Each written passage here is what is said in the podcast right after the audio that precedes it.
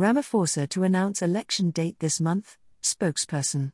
President Cyril Ramaphosa will announce the date of this year's general election later this month, his spokesperson said on Wednesday.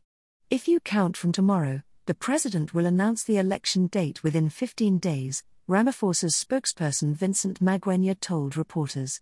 Political analysts say record power cuts, poor service delivery, and high levels of unemployment are likely to hurt the governing African National Congress, ANC party that Ramaphosa, 71, leads, threatening the loss of its parliamentary majority for the first time since the end of apartheid in 1994.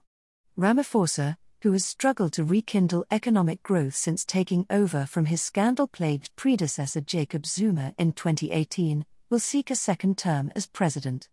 Voters will elect a new National Assembly as well as the provincial legislature in each of the country's nine provinces.